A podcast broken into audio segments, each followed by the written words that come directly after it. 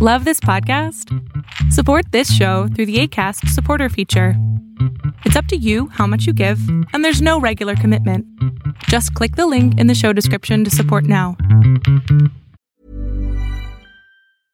Hey, I'm Ryan Reynolds. At Mint Mobile, we like to do the opposite of what Big Wireless does. They charge you a lot, we charge you a little. So naturally, when they announced they'd be raising their prices due to inflation, we decided to deflate our prices due to not hating you. That's right. We're cutting the price of Mint Unlimited from $30 a month to just $15 a month. Give it a try at mintmobile.com slash switch. $45 upfront for three months plus taxes and fees. Promo rate for new customers for limited time. Unlimited more than 40 gigabytes per month. Slows. Full terms at mintmobile.com.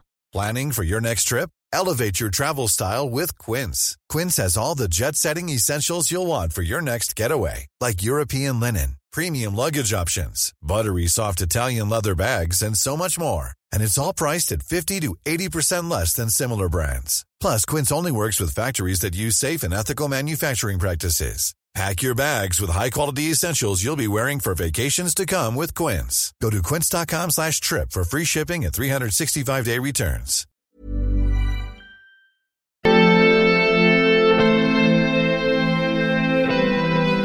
Hi everyone, welcome to episode 25 of Concussion Chats. My name is Taylor Quirk.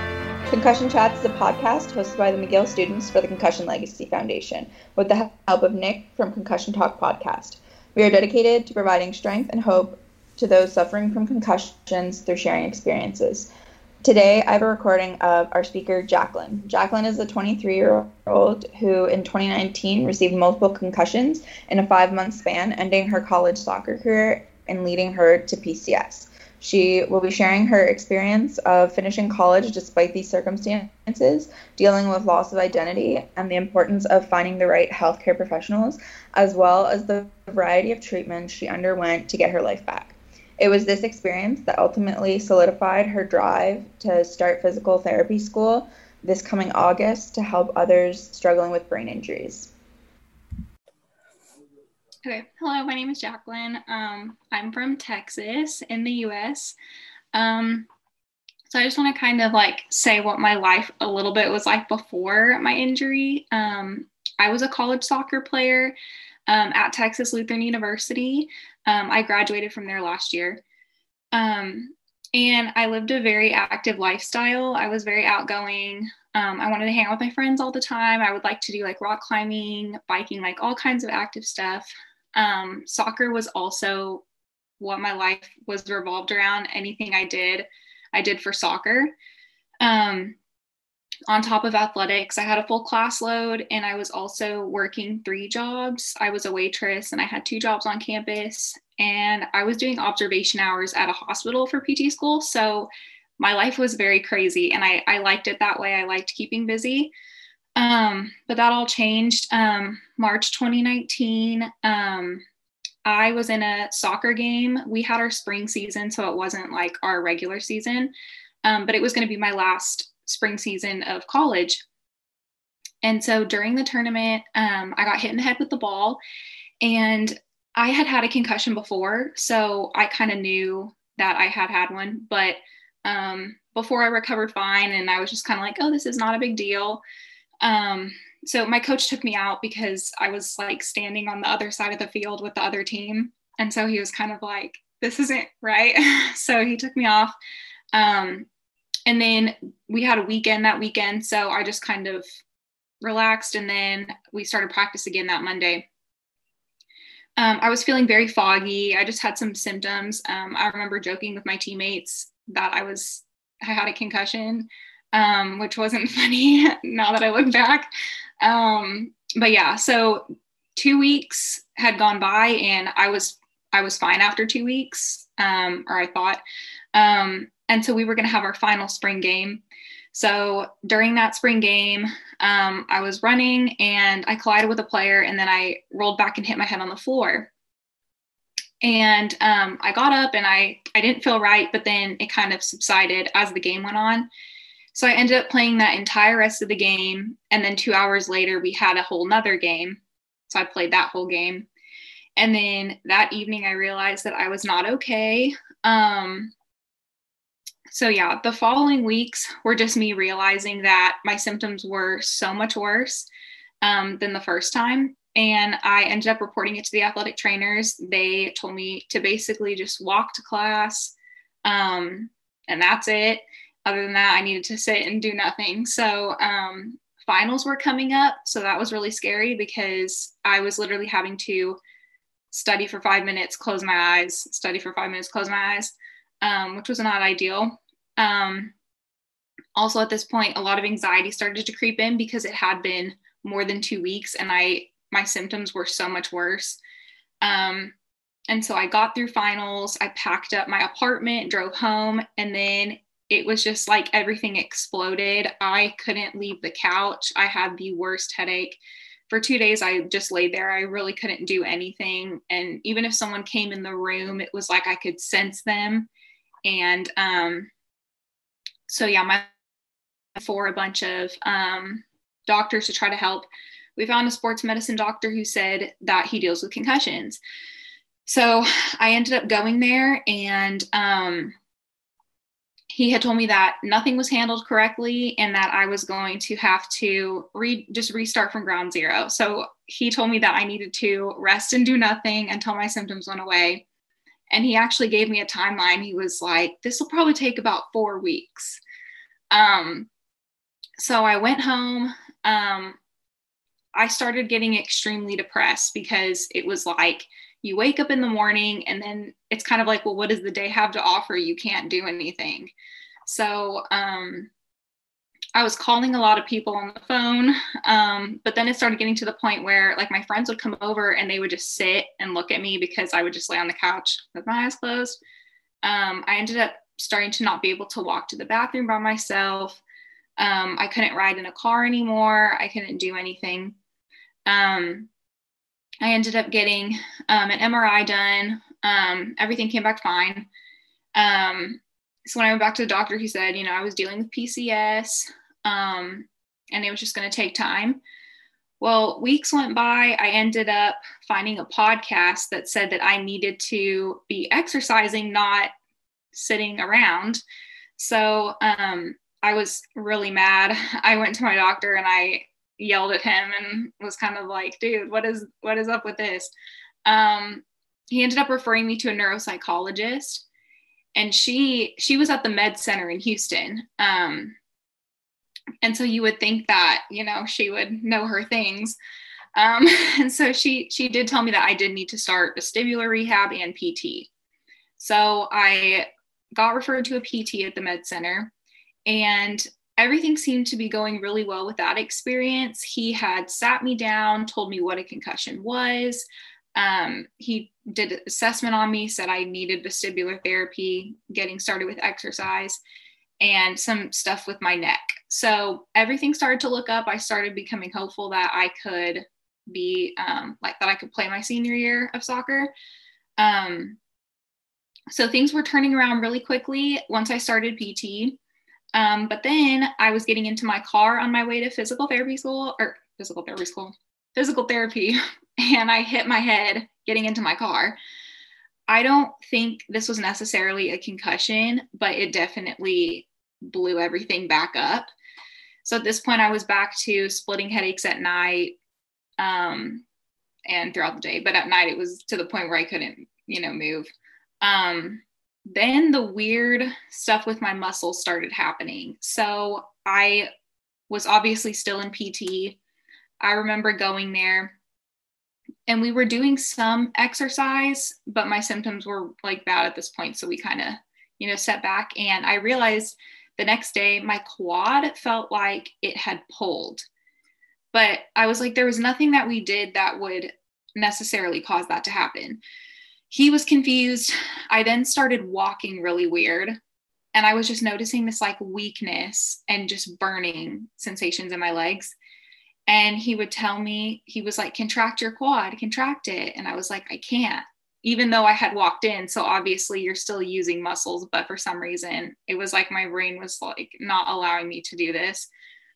So he was very confused. He wanted me to go get blood work done, see if there was something, you know, related to another disease. I don't know, but um, everything was coming back normal. Um, I ended up getting referred to a NUCCA chiropractor. I don't know if any of y'all know what that is. Um, but basically, he told me that my brainstem was compressing my spinal cord, which is not true. so, as you can imagine, this was like super anxiety provoking. Um, he did start working on my neck, and knowing that my neck was a problem, it did help with things. So, I was seeing some relief, and in turn, I feel like my body overall just started feeling better. Um, so I felt really hopeful. I went to my doctor and he actually released me to return to play despite all of this, all these weird symptoms I was having. Um, but they kept telling me, your brain is fine. Um, you're just still, you know, dealing with some things. You'll be fine. So I went back to school. Um, we went back earlier than everyone else because um, of athletics. And my teammate jumped on me and I still don't know what hit me, but I got hit in the head and that was it. I, um, once again, the whole situation, um, I ended up going home. I didn't know if I was going to go back to school. That was the worst thing because all I wanted to do all summer was go back to school and be with my friends and be playing soccer and that that didn't look like it was going to happen um, I did end up going back to school. And I remember my neuropsychologist telling me, like, that's the best thing for you. You need to return to a sense of normalcy, which looking back, it honestly was the best thing because I feel like there's a certain type of exposure your brain needs to go through. And if I were to have just removed myself from my life, I think it would have taken that much longer to get back to that. Um, so I went to school. I always told myself that if I needed to drop out, I can drop out. I wasn't putting pressure on myself. It was mostly just for my mental state, just to be surrounded by everyone. But that came with the with its challenges because my apartment was directly across from the soccer field. So I would hear the whistles blowing, I would hear my coach yelling, all my teammates, you know, it was very upsetting to see that. Um, and also everyone, you know, it's our senior year and everyone's trying to have fun. Everyone's doing things that they want to do. And I couldn't do any of that.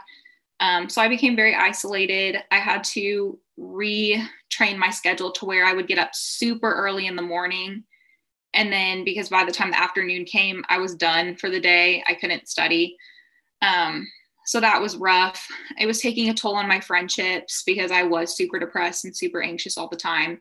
I ended up not caring what I looked like walking around. People knew I wasn't okay. People were concerned, but they didn't understand why. Um, I ended up having a major problem with insomnia. Um, I was not sleeping. I started feeling like bugs were crawling all over me. The weakness was still in my legs. I was trying to work out on my own. I was trying to follow what I had done over the summer. And although I did progress and although I was seeing a decrease in my symptoms, there was still this weird weakness that I couldn't explain and no one could explain. I ended up seeing a neurologist. He did an EMG, another CT of my head and neck, or another MRI of my head and neck. Everything came back normal. He did a bunch of blood work for neurological diseases. Everything came back normal. I started developing tremors, especially in my hands. And I started realizing when I was exercising that I would feel there were things that I would do where I felt like I was going to fall asleep, like just blackout, which had been different than the fatigue symptoms that come with concussion. So I thought that was weird. I ended up finishing my finals. Um, I actually ended up doing really well. I only got one B that semester. The rest were A's. Don't know how. I took my test with the trash can next to me. Um, and then I went home for Christmas break and I started seeing a vestibular therapist. But again, that was the only thing we were treating. She was literally just treating vestibular. And I know that there was so much more to the picture. She wasn't really addressing any exercise, anything with my neck, nothing. I went back to school and then I got sick. After I got sick, um, the fainting feeling with exercise was so much worse, and the sensations in my legs were so much worse. I felt like there was no muscle in there. I was tired all the time. I would stand up and my heart rate would be like going super fast. And throughout this whole time, I had also been listening to Dr. Cameron Marshall with CCMI. I don't know if y'all knew who that is. Okay. Um, so just listening to him throughout this whole year process, um, I was like, there, this is how I need treatment. Like, there has to be a way to get out of this because this is what he's saying. And I was like, there's nobody that is just looking at me from like this whole holistic perspective. Like, no one's treating everything at one time. And so in Texas, there's no one who does that. So I was prepared to hop on a plane and fly to wherever I needed to fly to once my senior year ended. Well, then COVID happened. Once COVID happened, I actually got a notification through Instagram that there had been a PT who got CCMI certified in San Antonio, which is not far from my school. Um, so made an appointment, saw him. He did everything that I expected and found, you know, neck proprioceptive problems, exercise intolerance, vestibular issues, problems with my eyes, like all the above. So we started just tackling this from a whole whole perspective. He also referred me to an endocrinologist, which this was just a big game changer for me. Um, but this also caused a lot of problems because I saw um, I put my trust in an endocrinologist and I ended up getting overdosed on thyroid medication, overdosed on vitamin D, which I've been told is extremely hard to do, but that happened. Um, and then I was put on birth control, which whacked me out so bad. So throughout the summer, I was still I was seeing my PT. He's amazing and he was kind of like what is happening right now because my muscles were getting worse um, i was feeling sick and that was from the vitamin d um, at this point i also started a full-time job at a physical therapy clinic um, because majority of my symptoms as far as like tolerating crowd screens driving i was able to do all that at this point after having worked on the vestibular and some neck treatment and eye stuff um, but it was mostly like my body. Like I was like, what is going on? And I was having problems with my neck. Um, I also was told that I needed contacts. Didn't know that I needed contacts, so didn't know I was like blind. um, got that. I was like, wow, this is what the world looks like. Um, so yeah, that was a game changer.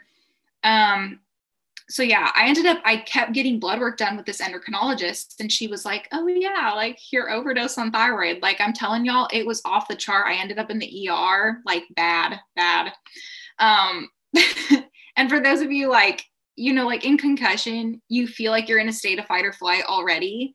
And it was like being hyperthyroid was even more like, I felt like I had no chill, but I had to keep my composure because I was working a full time job in a clinic. So I was like, relax.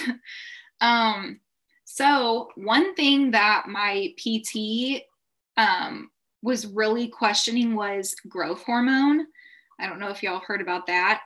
Um, and we had thought that my endocrinologist had tested my growth hormone because a lot of symptoms with growth hormone are like fatigue, muscle weakness, exercise intolerance, which I had. Um, come to find out, you have to do a provocative test to actually sufficiently test for that, which I had not had done. So I was on the computer on, you know, YouTube Googling growth hormone information, and a neuroendocrinologist did a talk on this and had said this information to me. And I about threw my laptop because I was so infuriated um i she's from across the us so i and she's kind of like she's like a big wig kind of. So i was like there's no way she's going to respond to me.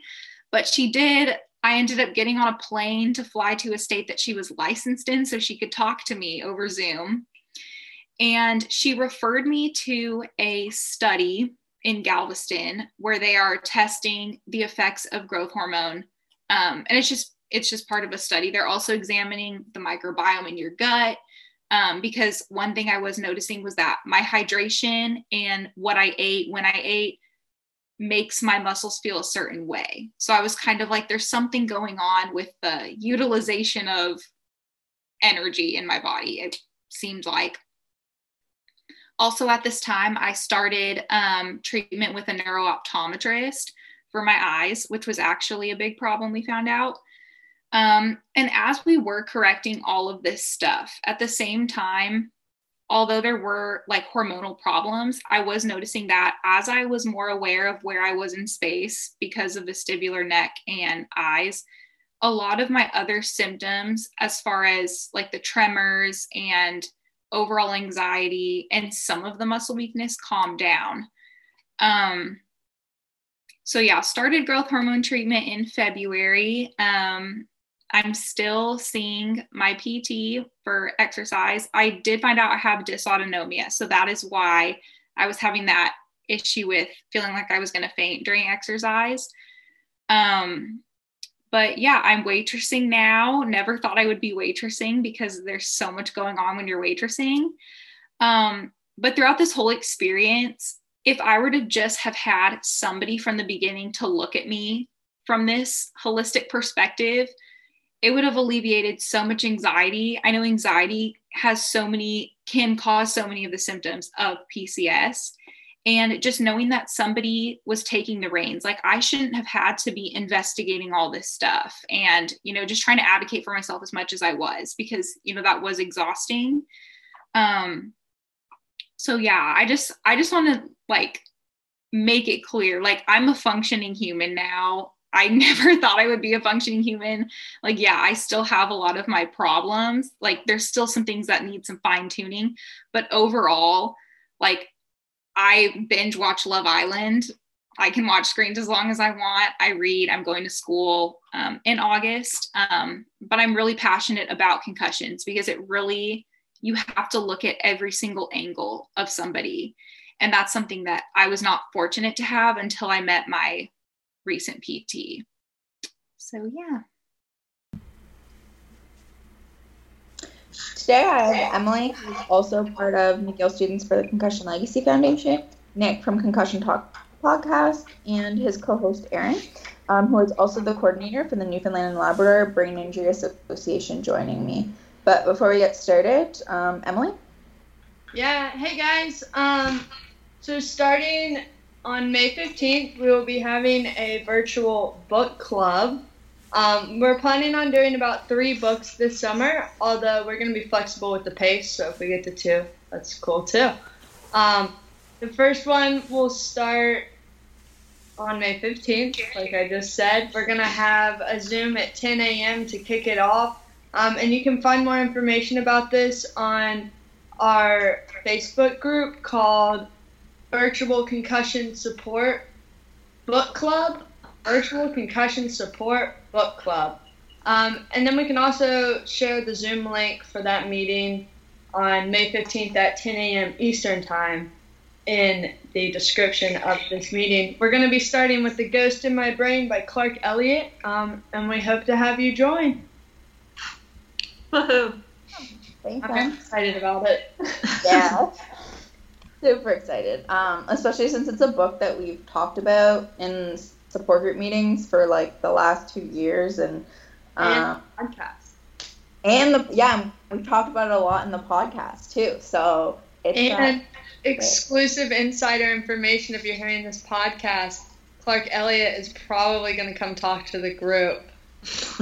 I thought it was confirmed. Like yes. Yeah, we just haven't set a date. But he this said is a sneak yeah. exclusive. So. Yeah yeah, if you're yeah, if you're listening to the podcast, you're the first to know. Um, haven't told the group yet. um, awesome. Super pumped about that. It's gonna be fun.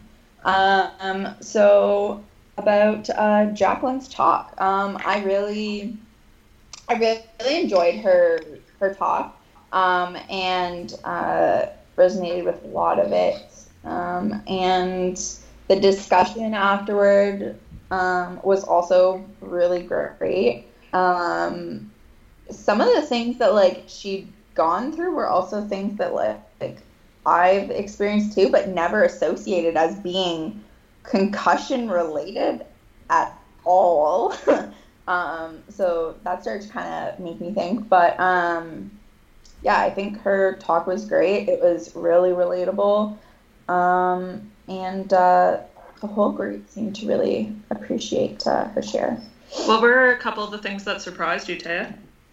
Um, I think the, I mean, one thing, like, it's not like about her. It's more like the whole like endocrinologist like had her taking way too much thyroid medication and vitamin D that like she ended up in the ER. I was just like, holy crap! Like that's insane. Like I and then uh, uh, yeah, like that's insane. Um, and at the end of the meeting when we were talking and stuff, um, someone asked, they were like, just out of curiosity, like how much vitamin D did they have you on? Because as we all know, like vitamin D is pretty hard to have too much of. Um, and they had her on something like fifty thousand units, um, and for way longer than she was supposed to have it.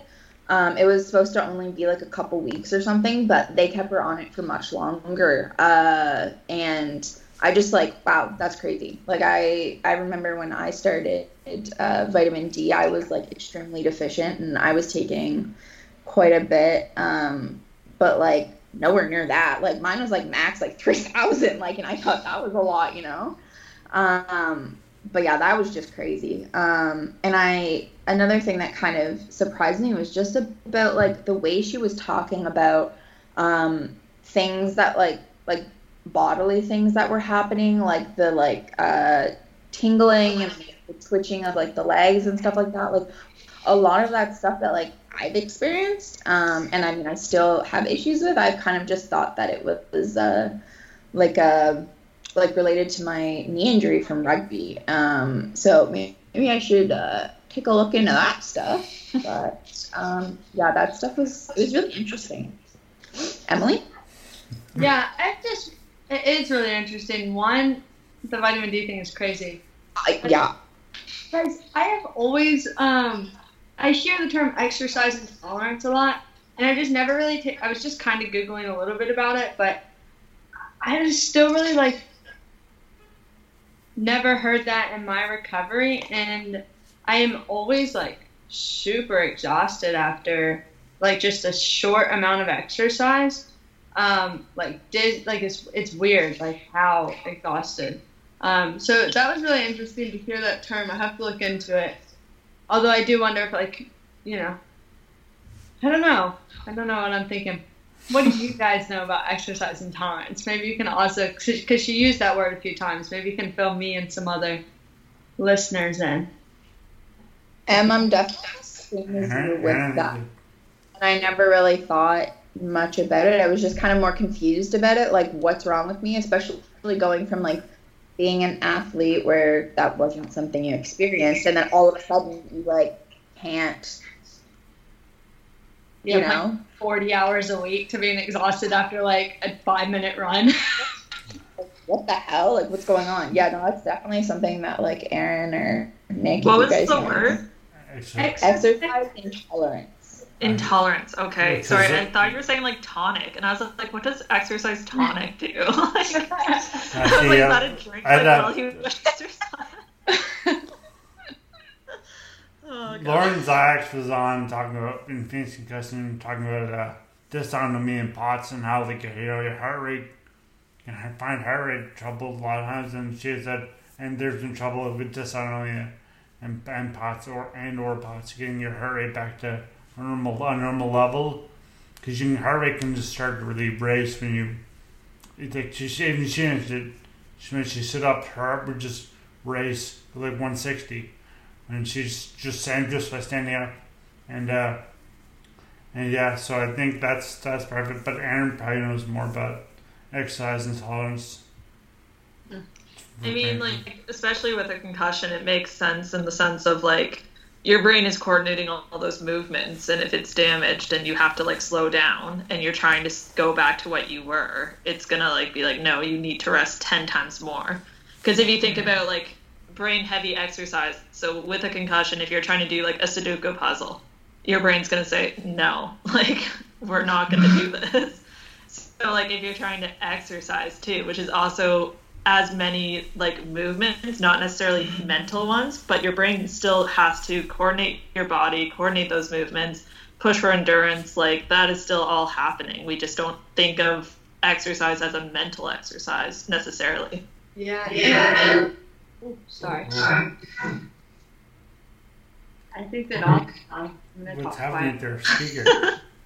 When you make is your microphone really close to your speaker? That might be what the feedback is. Um, Emily, try. All right, here we go. Um, yeah, what I was thinking, Aaron, when you were saying that's such a good point, um, because that's something like me and my functional chiropractor is working on is I have to do like crossover exercises before I run to remind my body that like both sides are going to be happening and we need to communicate the both. So I have to like just take an exercise band and tie it around my foot and then raise that leg and the opposite arm up at the same time and do that like 10 times on each side and like just yeah remind the brain but also something else that i've heard a lot about in the group um, is like respiratory stuff and breathing and we forget that our brain is also in charge of breathing and so that and for me i catch myself not breathing um, and i imagine like that could be a potential factor for some people and exercise intolerance is what i was just thinking if you're not breathing um, Yeah. probably. and if we think about it too in terms of like mental illness like if you think about like anxiety attacks tons of those symptoms are physical symptoms right. but like we like to convince ourselves that no it's just like many people will say like oh anxiety depression like it's your head. But it's like no it is a physical reaction of my body based on what's happening. Like they're so uniquely tied. And so it makes sense that exercise would be one of the most effective things when you're trying to recover. When you go through rehabilitation and everything it's because your brain has to do those uh, coordination. And like that exercise that you're doing obviously like is basically retraining and prepping your brain pretty much yeah like, Another one that I heard like much more simple is just kind of marching in place, like putting you know opposite you know one hand to the opposite knee, marching in place, just like trying to get your. Ah, it's so fascinating, like such a simple thing, right? But may, like could be so vital. Um, the other thing I, I wanted to talk about, Taya, I'm sure you can talk about this, is she was just talking about the loss you know we talked about this but the loss of your sport. And another member had asked her like how do you handle that? Um, and i shared a little bit about you know my experience handling it which was to not handle it and then handle it. Um, but yeah just reminding you know our listeners that it is you know reminding again it's it's so normal to feel that like an intense amount of grief over the things that you've lost. Um, and I know like Taya as an athlete can speak to that. Nick, I think your life changed pretty heavily too. You did, yeah. Taya? But yeah, And I and I think with that also like we don't really realize how much that affects us because I never re- really thought about um, how much like not being able to like continue sport um, would affect me, but like um, being an athlete was like my entire identity. Like it, it- yeah, no wonder why it was hard. Um, and uh, I definitely, it's still really weird um, to think about, but um, I think it's always really good. I mean, it's really great to have people that weren't athletes because we have a lot of members who didn't get their concussions um, from sports or anything. But then it's also really good to have people on that were athletes and um, and like lost their sport and stuff because uh, just like talking about how they handled it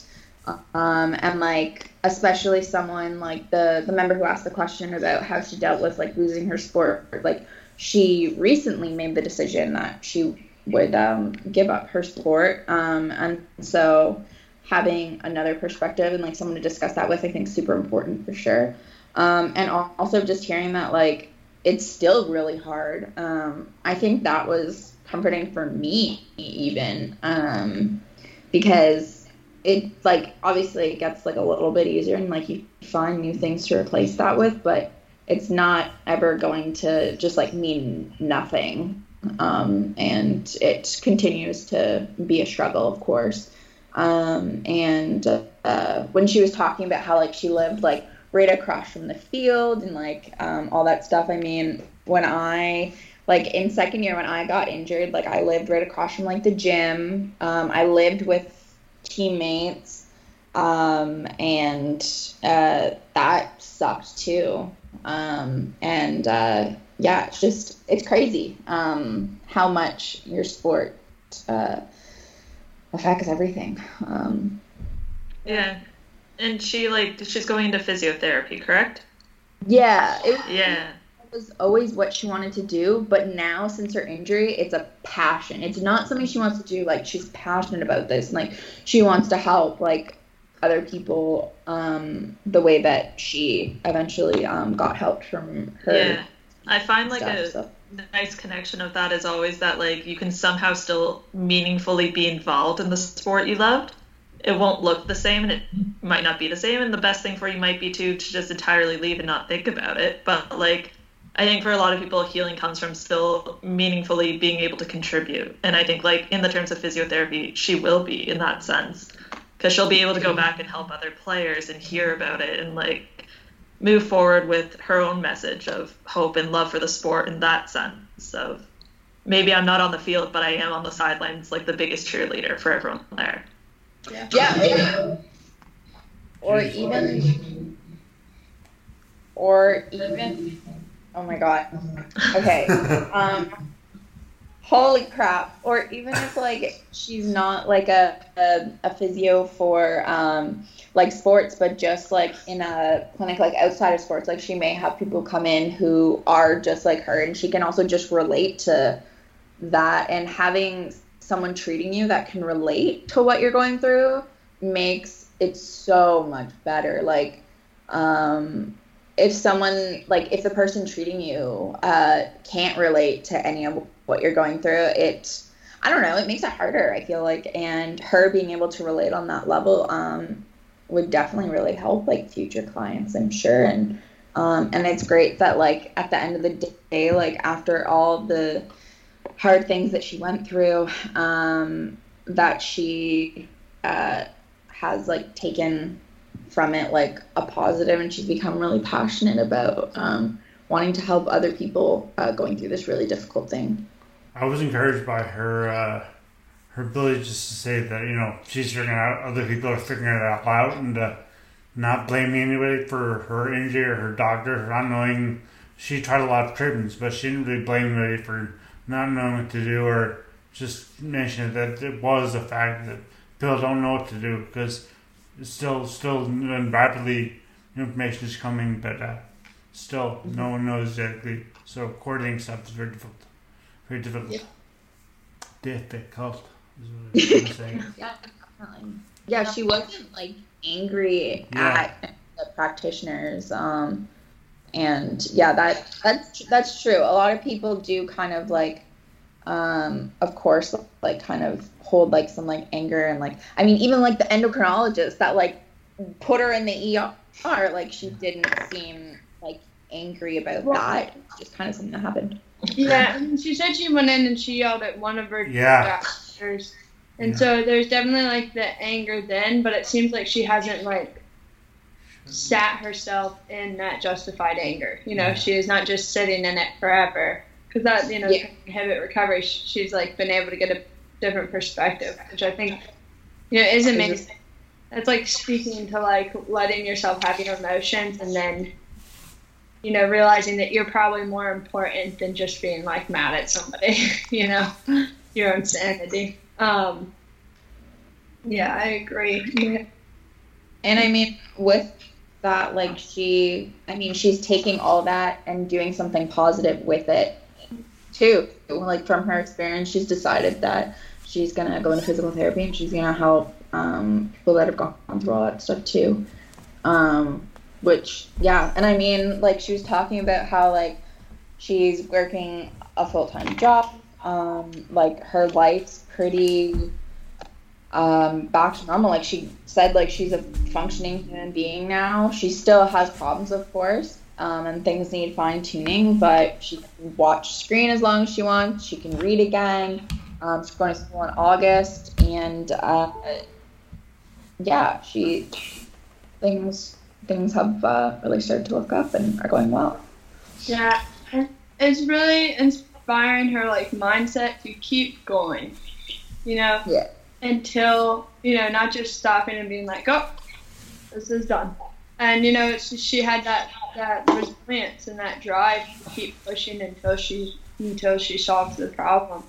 And I think her talking about the holistic, um, the holistic approach was really important, but also like reminding, you know, there were times where I got like way too in over my head. I feel like with treatments, like oh, I do this, this, this, this, this, this, and it shut me down.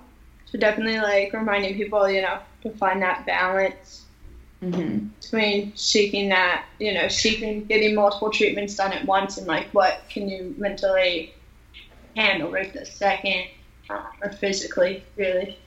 Um, but yeah, I just like, uh, it was really inspiring. Yeah. It was yeah, it was really, really good. Um, anything have any, anything have anything to add? Everyone have anything to add before we uh, wrap it up? No, I think I just really liked it. Yeah, I think we're doing, a, we're doing a it good was, uh, chat. Yeah, it was. Uh, yeah, it was really good. It was really good. Um, yeah, I enjoyed that one for sure. Um, all right. So thanks to Nick for helping us do the podcast, and thanks to Jacqueline for joining us.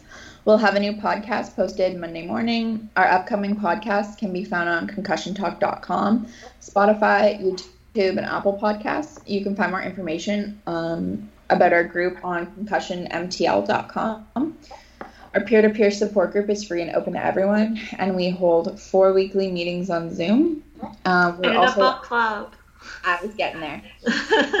for Thursday morning speakers. Um, so reach out about that too. Uh, we'll be having our first book club meeting uh, this Saturday. Holy crap, that's soon. May This Saturday, 15th. 15th um, at 10 a.m. Eastern Time. Um, and uh, it's going to be The Ghost in My Brain. Uh, this meeting will just be kind of like introduction to book club, but uh, we'd love for you to join. Um, you can find us on Facebook. It's called Virtual Concussion Support Book Club. Um, thanks, Erin and Emily, for joining, and uh, thanks everyone for listening. Bye. I HeadCheck Health bridges gaps in concussion care through simple, powerful technology. Join organizations like the Canadian Football League, Trek Factory Racing, the Canadian Junior Hockey League, Eastern Washington University, and Volleyball Canada, who rely on HeadCheck to improve communication and optimize care. Visit headcheckhealth.com for more. The music at the beginning of this podcast is by Bensound. www.bensound.com. Even when we're on a budget, we still deserve nice things. Quince is a place to scoop up stunning high-end goods for 50 to 80% less than similar brands. They have buttery soft cashmere sweaters starting at $50, luxurious Italian leather bags, and so much more. Plus, Quince only works with factories that use safe, ethical, and responsible manufacturing. Get the high-end goods you'll love without the high price tag with Quince. Go to quince.com slash style for free shipping and 365-day returns. Even when we're on a budget, we still deserve nice things. Quince is a place to scoop up stunning high-end goods for 50 to 80% less than similar brands. They have buttery soft cashmere sweaters starting at $50, luxurious Italian leather bags, and so much more. Plus, Quince only works with factories that use safe, ethical, and responsible manufacturing. Get the high-end goods you'll love without the high price tag with Quince. Go to quince.com slash style for free shipping and 365-day returns. Imagine the softest sheets you've ever felt. Now imagine them getting even softer over time. That's what you'll feel with Boll and Branch's organic cotton sheets. In a recent customer survey, 96% replied that Boll and Branch sheets get softer with every wash. Start getting your best night's sleep in these sheets that get softer and softer for years to come. Try their sheets with a 30-night guarantee. Plus, get 15% off your first order at bollandbranch.com. Code BUTTERY. Exclusions apply. See site for details.